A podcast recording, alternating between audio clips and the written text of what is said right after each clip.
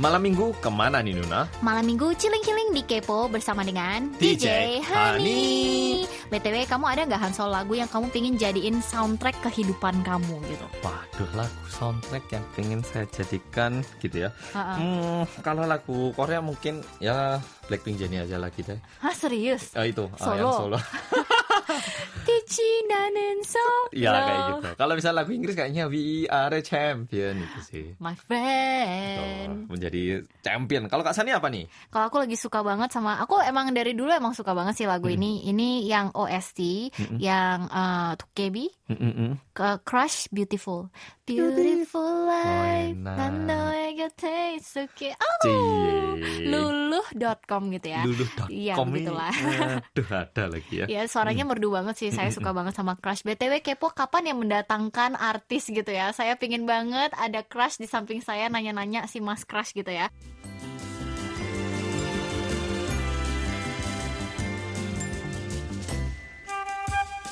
Mari kita beralih ke segmen Dear DJ. Kemarin-kemarin kita sempat posting di Facebook page KBS World Radio Indonesian edisi cerita horor untuk bulan Juli. Jadi jangan lupa untuk kirim surat kalian ya.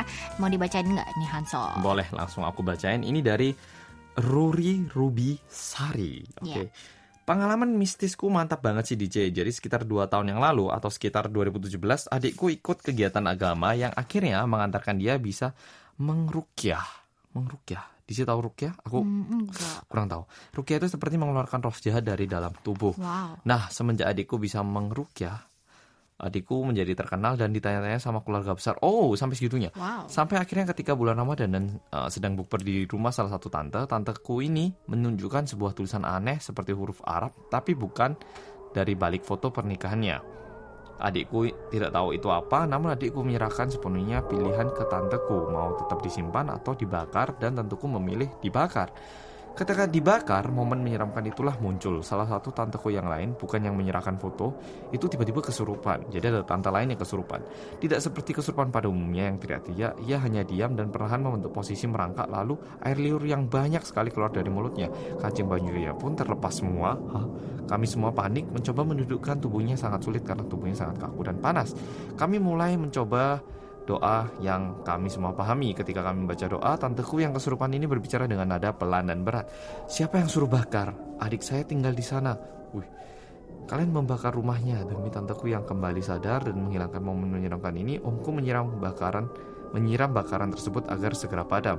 Dalam sekejap tanteku pun ambruk dan perlahan kesadarannya Oh my kembali. God. Itulah momen terseramku DJ. Oh itu Bagaimana? jadi fotonya itu adalah uh, tempat, Tempat tinggal se Eh, ini ya pokoknya yang eh, menyuruh eh, yang masuk ke dalam tantenya ini ya. Oh my Wih. god. Ini sama kayak pohon biasanya kalau pohon besar di Indonesia habis ditebang kan mesti ada yang kesurupan. Ya biasanya harus makanya di Bali itu katanya harus di Biarkan, disajenin gitu kan. Maksudnya kayak Oh. di disembayangin Dikasih dulu, apa? minta izin dulu baru ditebang katanya. makanya di sekolah-sekolah Indonesia tuh banyak pohon besar yang posisinya aneh bisa dibilang aneh tapi nggak ditebang soalnya Mhm. takutnya nanti membuat ini kan ya apa ya takutnya kejadian hal-hal seperti ini kan sebenarnya. Oh my god, that's so scary. Wow, aku tiba-tiba merinding dong pas Tapi berarti dengerin. selama fotonya terbakar itu sempat mendudukkan dan menanyakan berarti ya. Berarti semua ini terjadi dalam momen yang singkat ya.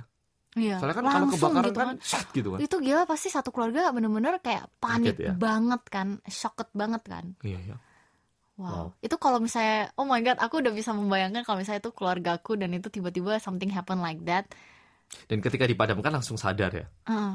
berarti itu habis itu aku pertanyaan selanjutnya adalah foto itu dikemanakan gitu. Siapa yang mau mau bawa pulang atau menyimpan ya? Eh, pasti nggak ada langsung takut semua gitu nggak sih? Wow. Foto aku baru tahu ternyata foto juga bisa ya. Kan yang penting benda apa aja kan. Masa gitu ya? Kalau pohon kan Loh, kan ada juga yang Gitu. boneka, ada yang kayak gitu-gitu. Makanya kalau boneka foto baru kan baru dengar aku sekali ini. Aku juga foto baru kali ini sih. Wah, Saya ikut ini merinding ini. Iya, Baca merinding. aja merinding bagi mereka di sana ya. Oke, are you guys ready untuk yang part Kedua. kedua? Sekarang mari kita lanjut ke Dear DJ part kedua untuk hari ini. Oke, monggo dibacakan Kak Sani. Ini dari Lina Purwanti.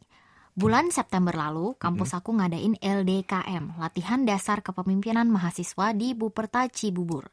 Sekedar buat informasi Buperta adalah bumi per- bumi perkemahan, tempat berkemah sangat as sangat asri eh, dalam kutik di sini perawan dan benar-benar hutan banyak pohon tinggi-tinggi.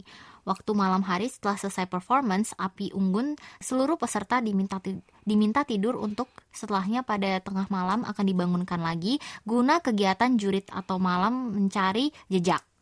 Tujuan jurit atau mencari jejak adalah membina kekompakan kelompok serta keberanian mahasiswa. Oh, jurit nah, malam. Mm, mm, namun kegiatan jurit malam atau mencari jejak ini batal dilaksanakan karena uh. ada banyak peserta oh, yang teriak. Yap, banyak peserta yang dalam kutip kesurupan atau dalam kutip kerasukan. Ini bisa dibilang kesurupan massal karena banyak peserta yang mayoritas perempuan. Keja kejadian ini berlangsung cukup lama hingga waktu subuh menjelang.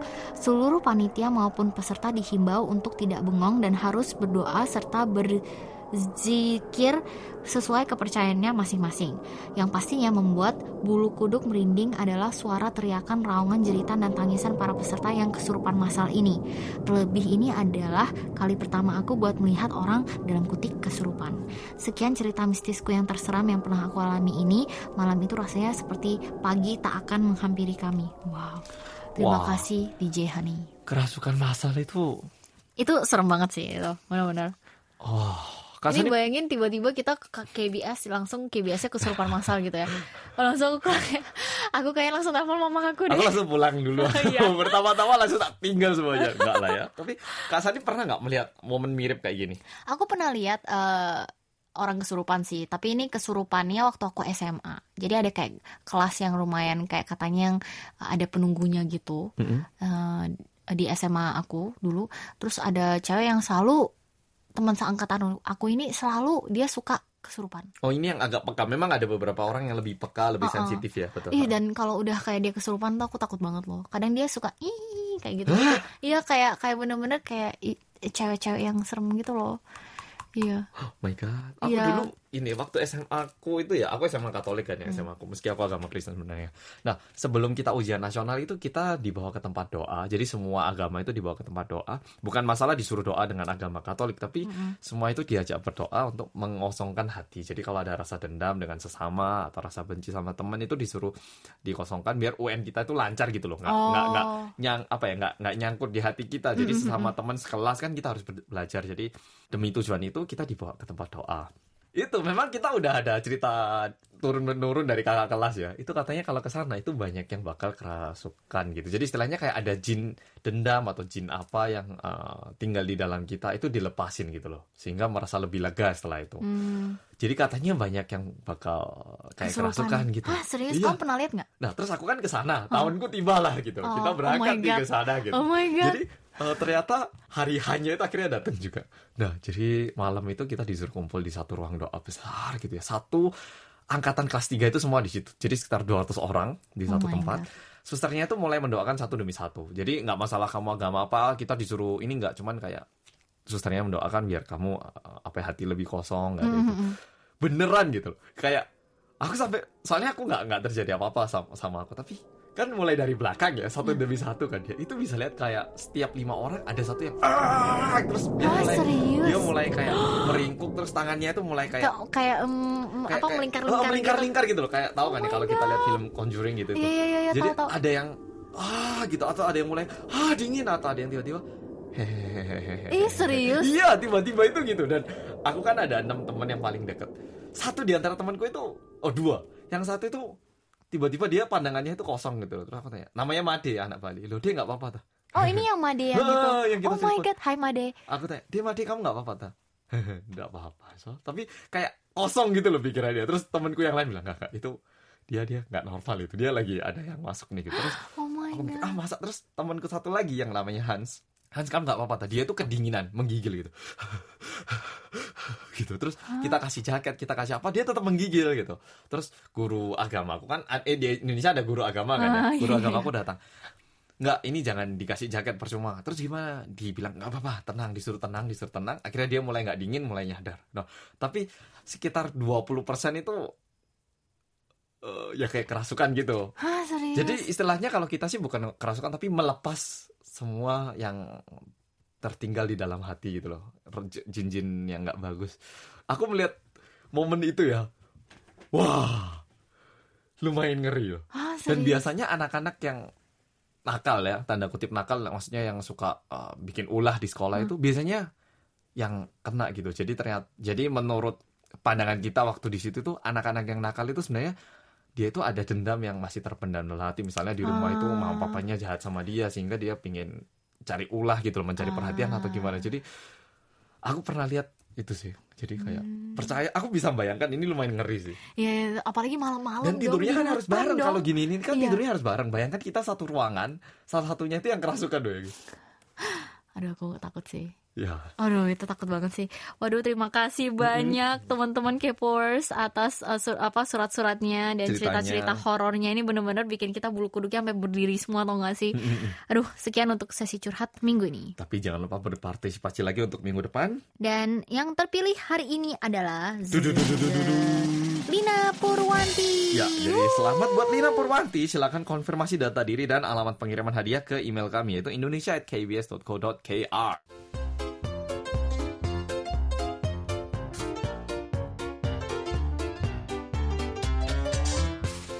Yuk kita masuk ke segmen teka-teki. Ini harus didengerin dari awal sampai habis. Benar teman-teman dan harus didengerin setiap minggu. Jadi pertanyaan untuk teka-teki minggu depan akan kita bacakan dalam program Kepo minggu ini dan kita akan post lagi di Facebook page KBS World Radio Indonesian Tetap. Service. Tapi, maaf, ya kadang-kadang eh, secara mendadak kita bakal ngasih kuis. Nah, kuisnya ini cukup random, cukup em, mendadak banget. Jadi harus dengarkan siaran kepo ini dengan konsentrasi yang penuh ya. Tapi pertanyaannya Betul. bakal menantang. Betul, itu tadi Han Hansol saking excitednya yang ngegas gitu ya.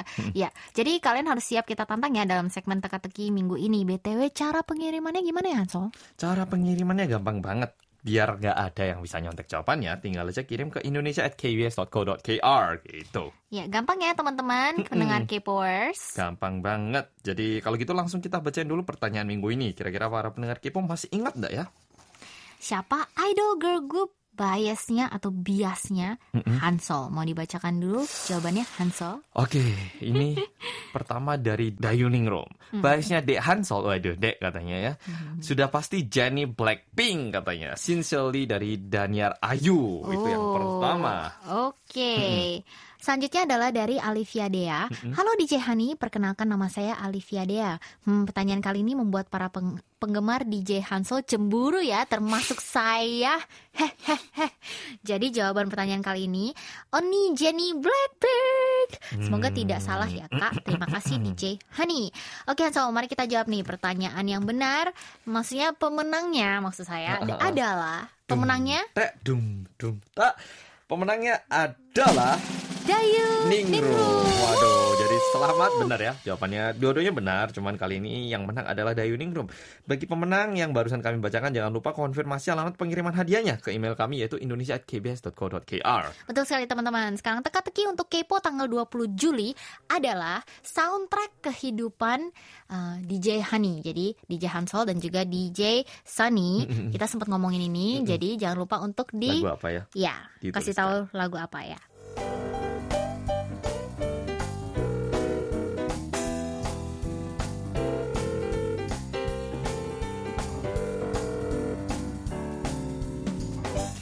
Hani Hani call. 여보세요. Honey Call semanis DJ Honey. Ini nih segmen yang gokil parah dan salah satu segmen yang super kece yaitu Honey Call. Untuk segmen Honey Call hari ini kita bakal telepon Kathleen dari Surabaya yang katanya pengen banget bisa ngobrol sama saya. Dan Cesani tentunya. Oh. Jadi dua-duanya ya, bukan cuma saya. Betul sekali. Yuk sekarang mari kita telepon Caitlin.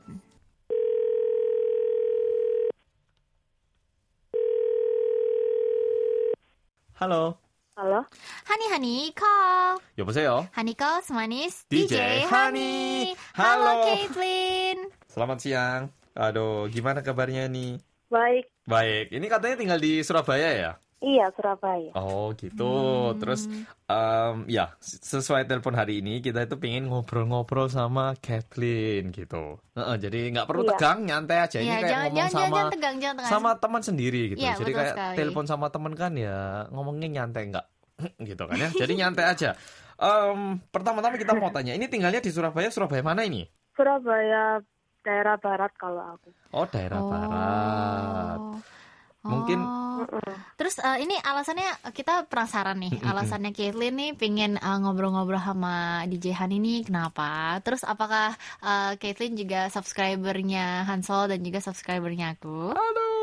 Eh, aku subscribernya Ko Hansol sama Jay Sanis. Oh my god. Iya. Pengen ngomong aja. Eh, gitu. Oh, Ma- ada yang mau ditanyain nggak bisa nanya apa pun ke kita, mumpul lagi nelpon nih gitu. Sebisa mungkin kalau kita bisa bantu, kita bakal coba bantu gitu. Mm-mm. Hmm, aku ya, aku sebenarnya kan nggak tahu kalau apa Jay Sani sama Ko Hansol itu ulang tahunnya juga Mei sama kayak aku. Jadi Oh, kaget. Mei juga ulang Betul tahunnya. lah. Iya, Mei juga. Happy belated birthday. Iya, selamat ulang tahun. Bisa tahu tanggalnya tanggal berapa? Thank you. Dua tiga. Oh, 23 Gemini ya? Iya. Oh, saya Taurus. Saya Taurus. Saya juga Taurus. Eh, lu juga Taurus? Iya, aku Taurus ya. Oh. Banteng lu. Gue juga banteng, coy. Oh, banteng-banteng kan coba. ya. Oh, jadi ulang tahunnya mirip kita. Boleh tahu tahunnya tahun berapa? 2001. Wow. Oh iya, iya. 2001 berarti umur berapa ya? 18 lah, tinggal dikurangi dari 19. Oh my god, beda 2001. 11 tahun sama aku ya. Waduh, panggil saya Tante Sani gitu. Wah, Si Hansel saya saya nggak bisa jadi DJ dong. sudah saya sudah nggak bisa jadi DJ oke aduh shock saya 2001 Wow. berarti ini ya World Cup 2002 nggak nggak nggak nggak nonton ya Dasar lu nggak tahu ya jahat. 2002 apa yang terjadi nggak tahu ya Nggak nonton. wah Ya iyalah masih 2 tahun umurnya gimana? Eh, setahun kali. Wih, wih, oke. Kalau gitu langsung tanya deh. Um, aduh, gitu. aku Ikutan ketawa coba. speechless ya. Bahasanya speechless. Kathleen itu suka kontennya Kak Sani yang gimana sih? Kalau kontennya Kak Sani itu aku sebenarnya kemarin itu rencana mau, mau minta Kak Sani review parfum karena kebetulan kemarin sudah jadi nggak jadi. Oh, Nggak yang jadi minta request parfum yang ini. BTS. Oh yang BTS iya tapi sayang sayangnya cuma dapetnya tiga soalnya yang lain baru open langsung sold out gitu kan jadi eh, emang benar-benar di VT Cosmetics benar eh, VT Tank benar-benar ini ngutamain Army gitu jadi makanya eh, saya ada dikirimin yang masih ada sisanya Ya, gitu sisanya ya. Tapi untung-untung gitu. bisa mereview buat Ya, ini iya. loh yang nggak kesampaian dapat seneng kan. banget bisa nge-review dan lain kali aku bakalan coba eh, usaha eh, seusaha sebisa mungkin untuk bisa dapat full koleksinya ya. Hmm, ya. Mm-mm. Kalau Hansel suka suka konten Hansel eh, dari konten apanya gitu? Tiba-tiba bilang, "Ya, Kalau aku pertama aku suka konten yang misteri gitu. Oh. Aku juga ngeliat. Heeh. Suka yang misteri-misteri berarti ya. Yang pembunuhan-pembunuhan gitu suka. Oh, itu tahu nggak sih satu-satunya konten yang aku belum berani nonton dari konten konten Hansel sampai hari ini. Saya aku orangnya tuh kan aku tinggal aku masih ya saya kan perantau gitu kan. Jadi kadang suka takut sendiri gitu kan. Hmm. Jadi eh, sebelum tidur aja aku mau matiin lampu di ruang tamu tuh harus lari tahu nggak sih sampai ke kamar. Sambil nonton seharusnya Kak Sani pakai earphone Bluetooth gitu. ya. Takut tahu. Terus ada jump scare jump scare-nya kan kamu saya tidak berani. Iya sih betul. Oh suka yang gitu. Oke, ada nggak sekarang pertanyaan yang pingin ditanyakan ke Kak Sani? Betul sekali. Atau Kak Hansel. Ya. Eh, ke Kak Sani sama Kak Hansel sih. Tapi kalau Kak Sani lebih ke Kak Sani kan kayak aku nggak tahu Kak Sani pernah ke Surabaya apa enggak. Tapi kalau misalnya ke Surabaya, aku ajak keliling-keliling kalau mau. Oh, terima kasih banyak. Oh. Iya, nanti uh, kalau misalnya aku ini apa, aku ke uh, Surabaya, ntar aku bakalan kabarin ya. Ya. Kasih. Terus Hansel? Terus kalau Kak Hansel tuh kan Kak Hansel dulu apa mainnya ke Malang. Kapan-kapan main ke Surabaya coba. Oh, jadi lebih ke arah request ini ya kali ini Iya. ya. Oh, Surabaya. Se- Iya. Sebenarnya apa ya? Aku itu mesti pingin gitu loh ke Surabaya. Soalnya kan dekat sama Malang dan juga em, orang Malang cukup sering ke Surabaya gitu. Jadi kayak apa ya? Kayak mungkin orang Bali ke ke mana ya? Ke Lombok atau ke mana ya? Kan orang balik ke Surabaya dong. Oh gitu, sering juga. Uh, ke Ya. Lombok atau Surabaya. Ya, jadi deket. apalagi kita Malang kan naik mobil bisa gitu, naik motor aja bisa, naik kereta bisa, tapi nggak tahu kenapa mesti uh, apa ya, nggak nggak pas gitu loh, nggak ada kesempatannya itu hampir ada nggak ada gitu loh, mau Ah, jadi ah, nggak ah. jadi gitu, semoga ada sih ya. Kalau misal kita ke Surabaya yang mau direkomendasikan apa nih? Bisa jadi makanan atau tempat? Kalau Surabaya makanan sih. Apa? Hmm. Makan apa nih? Lebih Enaknya? banyak makanan di Surabaya. Mm-mm. Dulu aku ingat banget Surabaya tuh waktu aku masih SMA ya atau SMP itu ada tempat sushi yang uh, namanya Hachi Hachi. Di Surabaya. Oh, Haji Haji. Oh. Hachi Hachi itu dulu aku ingat banget volcano volcano sushinya tuh enak banget. Jadi dia mau dia serve uh, sushi yang mateng gitu. Dan itu enak banget menurut aku. Yang untuk Hmm. teman-teman yang uh, yang tahu uh, tolong ini ya nanti komen di Instagramnya KBS World Radio Indonesia. Sekarang mungkin ada nggak tempat yang paling ngehits di Surabaya gitu? Iya nih, ini aku yang yang tahu. sekarang anak-anak muda itu semua ke sini nongkrongin nang gini kalau nggak ke sini nggak ngehits Ya, gitu. gitu itu loh. Kalau dulu kan tunjungan plaza gitu Nah, itu. kalau aku biasanya sih ke Pakuan Mall, tapi kayak Pakuwon. sudah terlalu biasa sih. Dan aku orangnya kayak jarang keluar gitu, kayak Oh. nggak boleh terlalu sering keluar, jadi kayak nggak tahu gitu. Oke, Mm. berarti lebih seringnya ke Pakuwon ya? Iya, kalau main ke Pakuan Mall. Oh, neng Pakuwon. Kalau Oke, terima kasih banyak ya, Mm-mm. Caitlin udah nelpon karena waktunya udah habis. Kita Betul. padahal pengen banget ngobrol-ngobrol lebih lanjut, cuman karena waktunya sudah habis, kita harus closing di sini. Terima kasih banyak udah nonton, eh udah nonton. Terima kasih banyak sudah nelpon dan ngobrol-ngobrol sama kita. dan juga jangan lupa untuk konfirmasi alamat ya biar bisa kita kirimkan souvenir. Iya, makasih ya, makasih ya, Kathleen. Makasih banyak Kathleen. Sampai jumpa di. YouTube. Bye. Yuk. 하니커. 여보세요? 하니커스 마니스 DJ 하니.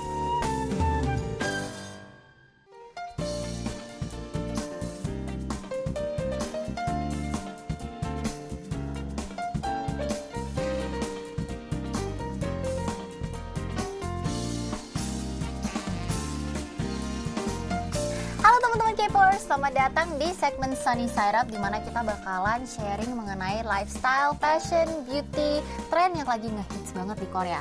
Tapi hari ini, Oh iya, hari ini apa? Hari ini apa Kak Sani? hari ini uh, kita kontennya persiapkan khusus untuk Hansol gitu Ah, khusus ya. untuk saya. Gitu. Jadi hari ini kita bakalan Mm-mm. uh, belajar kalau cowok-cowok di Korea, terutama Hansol, kalau pakai skincare itu pakai apa aja dan akan didemonstrasikan sambil dijelaskan Baik. sekalian sambil sedikit ASMR. Begitu. Gitu teman-teman. Jadi ya apa yang sudah anda bawa hari ini? Oke, jadi Sam? ini em, produk yang aku pakai di siang hari. Hmm. Jadi siang hari ini aku lebih pakai yang memutihkan. Soalnya kan saya agak gelap ya. Kulitku nggak terlalu putih kan ya. Oh. Seperti yang Kak San lihat. Nggak terlalu putih lah ya. Bisa dibilang gelap lumayan. Nah, sehingga kalau siang pakai yang memutihkan. Jadi ini aku bawa empat produk. Ada toner di cotton pad. Terus Hmm. ada serum. Ada sunblock sama tone up cream. Oke, sekarang mari kita uh, lihat satu persatu Uh-uh. dan aku juga sebenarnya pingin first impression juga gimana sih apa aja sih produk-produk yang dipakai sama Hansol. Yang pertama yang sekarang lagi aku pegang ini adalah basically kayak kontainer. Terus pas dibuka, ini sebenarnya ternyata katanya Hansol ini um, Buatan sendiri. buatan sendiri. Jadi Uh-uh. pas dibeli dia ada uh, toner Jadi- pad uh, ada padnya. Hmm, Jadi ada pads. dibasahin gitu. Betul betul. Jadi kita mau Hmm. isi toner apa pun bisa. Terus kapasnya itu bisa refill, bisa beli terus gitu. Jadi Oh, gitu. udah gitu kan ini lumayan kecil. Jadi aku mau pakai ya. Jadi dibawa untuk traveling juga Betul, bagus gitu kan, uh-uh. karena dia lebih tipis dibanding toner pad kontainer yang biasa gitu Betul. kan. Nah ini di dalamnya kamu mau isiin toner apa ini? Yang ini tonernya yang pemutih juga sih Pemutih yang juga whitening dari juga. brand Nateng gitu kan. Ya, betul. Ah, Yang- yang, ada brand ambassador Iya, iya, itu ya. betul, betul. Aduh, lihat deh Hansol lagi Setia ya. bekerja keras di sini ya Nateng. Oh. Jangan lupa untuk extend kontraknya untuk.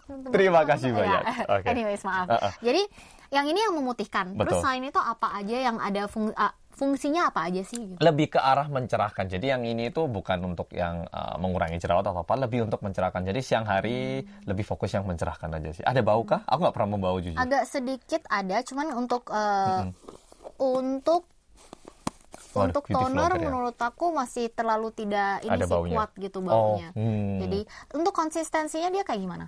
Konsistensinya maksudnya. Konsistensinya jadi apakah dia pekat, apakah Oh, dia enggak. lembut, apakah dia tetap- lengket? Yang siang ini nggak terlalu pekat, jadi nggak Hmm. terlalu pekat. Jadi dipakai pun nggak terlalu ini ya. Kalau bahasa Jawanya pelikat tidak Hmm. terlalu lengket-lengket sehingga lebih nyaman digunakan. Sebelum itu, untuk teman-teman yang nggak tahu, kita harus kasih tahu background kulit eh, kondisi Oh, kulitnya Hansol. Jadi kamu kondisi kulitnya apa? Kondisi kulitku ini sebenarnya dibilang terlalu berminyak enggak, terlalu kering juga enggak, lebih Kombinasi. tengah-tengah, Ha, kombinasi. Tapi apakah banyak jerawat? Enggak, tapi mesti ada. Mesti ada satu dua jadi gitu loh. jadi lebih ke arah kombinasi acne prone. Bilangnya gitu ya. Iya. Iya, beauty Jadi- vlogger lebih tahu ya. Jadi Jadi agak itu. sedikit uh, sensitif semuanya. ya, karena kalau misalnya salah pakai sedikit bisa jerawatan Betul. dan seperti itu kan. Namanya acne prone combination skin. Jadi untuk teman-teman yang punya sama tipe uh, tipe kulitnya sama. acne prone combination, kalian bisa mungkin uh, melihat dulu, research dulu Referensi ya. pro- uh, apa produk-produk yang dipakai sama Hansol dan mungkin kalau misalnya kalian interested bisa beli gitu ya. Selanjutnya nih apa nih Nah, stepnya? selanjutnya ada uh, essence ya, serum ya bisa dibilang. Jadi ini yang sebenarnya di Mas essence sama serum? Oh di serum maksudnya di serum. Iya. Nah em, namanya whitening essence soalnya makanya aku bilang gitu. Nah ini Kak Sani kan juga udah pernah bilang di up yang Sani side up yang sebelumnya. Jadi ya ini bentuknya ada pipetnya. Ada pipetnya. Jadi basically gunakan- ini uh, tipe kontainer essence atau serum yang sangat basic, sangat pasaran. Jadi kalian bisa lihat uh, ada pipetnya yang uh, bisa kita tekan di atas yang akan menyerap produk yang keluar. Terus pas kita buka bisa kita um, pencet lagi dan produknya akan keluar lagi gitu. Betul. Dan ini uh, namanya Pythoniacin Whitening Essence. Betul Jadi sekali. mari saya coba ini Ya, ya. silakan. ini kamu pakai setiap hari juga atau ini ya siang sih selalu Si- pakai. setiap siang. Pokoknya waktu sebelum keluar biasanya. Jadi pas dibuka, pas aku drop uh, produknya, dia sangat konsistensinya seperti air. Jadi, wow, pantesan aku tahu ini kenapa cowok-cowok suka. Kenapa? Aku tahu kenapa kamu suka. Kenapa? Karena dia sangat ringan. Betul. Jatuhnya di muka, jadi tidak ter, tidak kerasa kayak kita pakai Betul. skincare. Soalnya kan banyak teman-teman pria atau laki-laki, apa sih kalian kalau pakai skincare atau udah yang mikirin skincare aja, aduh gue nggak mau yang lengket-lengket gitu kan, Ha-ha, ya kan? Jadi ha-ha. harus something yang sangat light biar Betul. kita nggak kerasa kita pakai something gitu kan. Betul sekali. Oh, saya mengerti Anda kenapa Anda pakai ini. Iya. Tapi ini selain itu dia cuman apakah fungsinya hanya whitening saja? Lebih tentu uh, menenangkan kulit juga ada, tapi lebih fokusnya kembali ke mencerahkan kulit. Tapi harus makainya jangka panjang kan ya. Namanya whitening kan kalau lebih ke arah tone up kalau misalnya mau yang instan. Jadi Dan Mm-mm. gimana? Sorry, maaf. ya jadi seperti itu. Ah, begitu. Hmm. Aku senangnya produk yang ini yang khusus esensi ini dia tidak ada wanginya sama sekali. Iya, jadi ini nggak terlalu. khusus- Jadi cowok-cowok kan nggak suka pakai, soalnya pertama pelikat, yang kedua kadang ada bau kosmetik gitu kan. Mm-hmm, Tapi yang ini sih menurutku nggak ada baunya yang gimana. Kalaupun ada baunya ya biasa ringan, cepet hilang itu sih. Oh, baik-baik. Oke, sekarang mari kita lanjut. Berikutnya, aku pakai sunblock. Ini kan salah satu produk Oh. wajib. Jadi pakai sunblock 50 SPF ya. PA plusnya 4. Betul. Jadi PA plus 3 sama 4 itu berbeda. So yang ini yang eh, Hansol pakai hari ini Betul. adalah yang Hansol bawa hari ini adalah Fresh Herb Origin Sunblock. Betul. Ini ada eh, ada tulisannya calendula. Calendula ini memiliki eh, apa sih benefit yang memberikan ke penenangan untuk kulit kita. Oh, iya. Calendula ini sangat bagus untuk teman-teman yang acne prone skin Hmm, gitu. gitu. Makanya mungkin kamu lebih memilih pakai yang ini dibanding yang lain karena dia lebih menenangkan dan juga acne kan. Oh, jangan-jangan kamu nggak tahu nih Aku nggak tahu, nggak tahu. Tapi gini, aku kan pernah pakai beberapa sunblock. Tapi Hmm. memang yang ini yang paling tenang gitu. Jadi kalau pakai ini jarang muncul-muncul masalah baru. Oh mungkin karena itu ya. Iya, karena Ensiklopedia kalian- berjalan. Calendula ini memang sering banget dipakai sama uh, brand-brand yang bikin produk khusus yang catering ke acne, Hmm. acne atau jerawat gitu. Jadi calendula ini adalah salah satu uh, Penenang gitu ya. uh, bahan yang dipakai gitu sih untuk yang acne line selain tea tree. Mm-mm, Jadi jadi- kalau nggak tea tree biasanya calendula. Wah, Titri juga lumayan Tea terkenal. tree, calendula, sama ada lagi satu apa saya lupa. Tapi uh, it- lagi satu itu produk-produk juga yang ada. cukup Mm-mm. diutamakan untuk Oke. mengurangi jerawat. Sekarang mari kita lihat Mm-mm. Kalau ini sih lebih ke arah apa ya? tone up ya.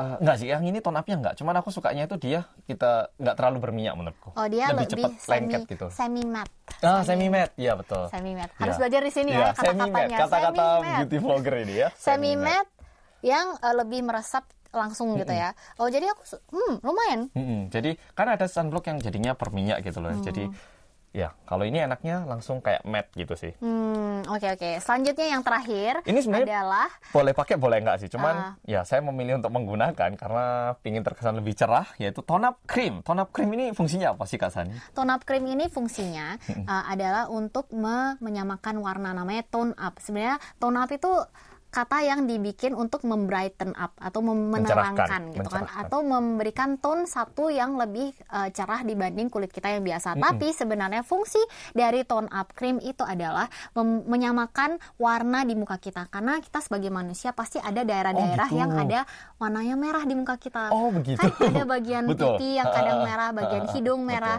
Nah, tone up cream itu fungsinya biasanya untuk membantu men- menyamakan meratakan ya, ya. meratakan warna pada kulit oh seperti seperti itu ya fungsinya ya. Loh, Saya oh, belajar banyak. Ya, jadi kalau aku sih menggunakan tapi lebih kurang tahu detailnya, fungsi-fungsi detailnya. Banyak orang-orang yang memakai seluruh muka untuk lebih kelihatan putih gitu Iya, kan, lebih kelihatan agar bersih juga. brightening gitu kan. Tapi sebenarnya tone up cream itu kalau benar-benar digunakan dengan baik, di- kita hanya perlu menggunakan di bagian-bagian yang ada Oh, gitu. merahnya aja, biar sama warnanya, Oh, biar nggak terlalu jadinya- kelihatan kayak putih gitu kan. Oke. Gitu. Dan selain itu aku ada hack untuk teman-teman yang punya foundation yang lebih eh, lebih putih nih, salah beli ceritanya. Terus kalian mau nyamain sama eh, Warna kulit. ku- warna warna leher, Leher, kalian gitu kan. Tapi kalau pakai foundation, kalau kita pakai baju berkerah pasti kenakan foundationnya. Nah di sinilah tone up cream itu akan Oh. muncul karena tone up cream karena dia bentuknya seperti krim pas kena di baju nggak bakalan se Lengket gitu ya? enggak warnanya tuh nggak bakalan kelihatan atau Hmm. menodai gitu sih. Itu sih tri- eh, tips and tricks dari aku. Oke, terakhir first impression saya dan habis itu kita bakalan tutup ya. Iya. Nah ini tone up cream. Oh, dia lebih watery. Oh, saya tahu nih. Hanso lebih suka yang konsistensinya yang sangat ringan. Uh-uh. Dan ini tone up cream menurut aku yang tone up cream warnanya s- awalnya pas di squeeze out dari tube-nya dia putih. Tapi ketika di blending, ketika kita ratakan, dia warna putihnya tuh agak sedikit kayak eh, menipis dan Memudar gitu. agak lebih kayak transparan tapi masih ada efek tone up-nya. Betul. Yang aku suka dari produk ini, first impression aku dia sangat cooling dan juga sangat light. Dan juga pas dipakai dia lebih ke arah air gitu sih. Hmm. Jadi aku ngerti kenapa cowok-cowok bakalan suka banget sama produk ini karena tidak lengket, gampang dipakai dan dia efeknya juga ada gitu. Ya, jadi seperti itu sih. Jadi kalau aku mungkin nggak terlalu gimana, tapi yang uh, berusaha menggunakan kan karena kan banyak cowok yang nggak pakai. Jadi coba menggunakan yang ringan dulu. Jadi ini benar-benar produk yang kamu pakai sehari-hari. Ya, betul. Oke, terima kasih banyak teman-teman yang udah nonton dan juga mendengarkan segmen Sunny Side Up. Kita bakalan kembali lagi dengan konten yang lebih asik ke depannya.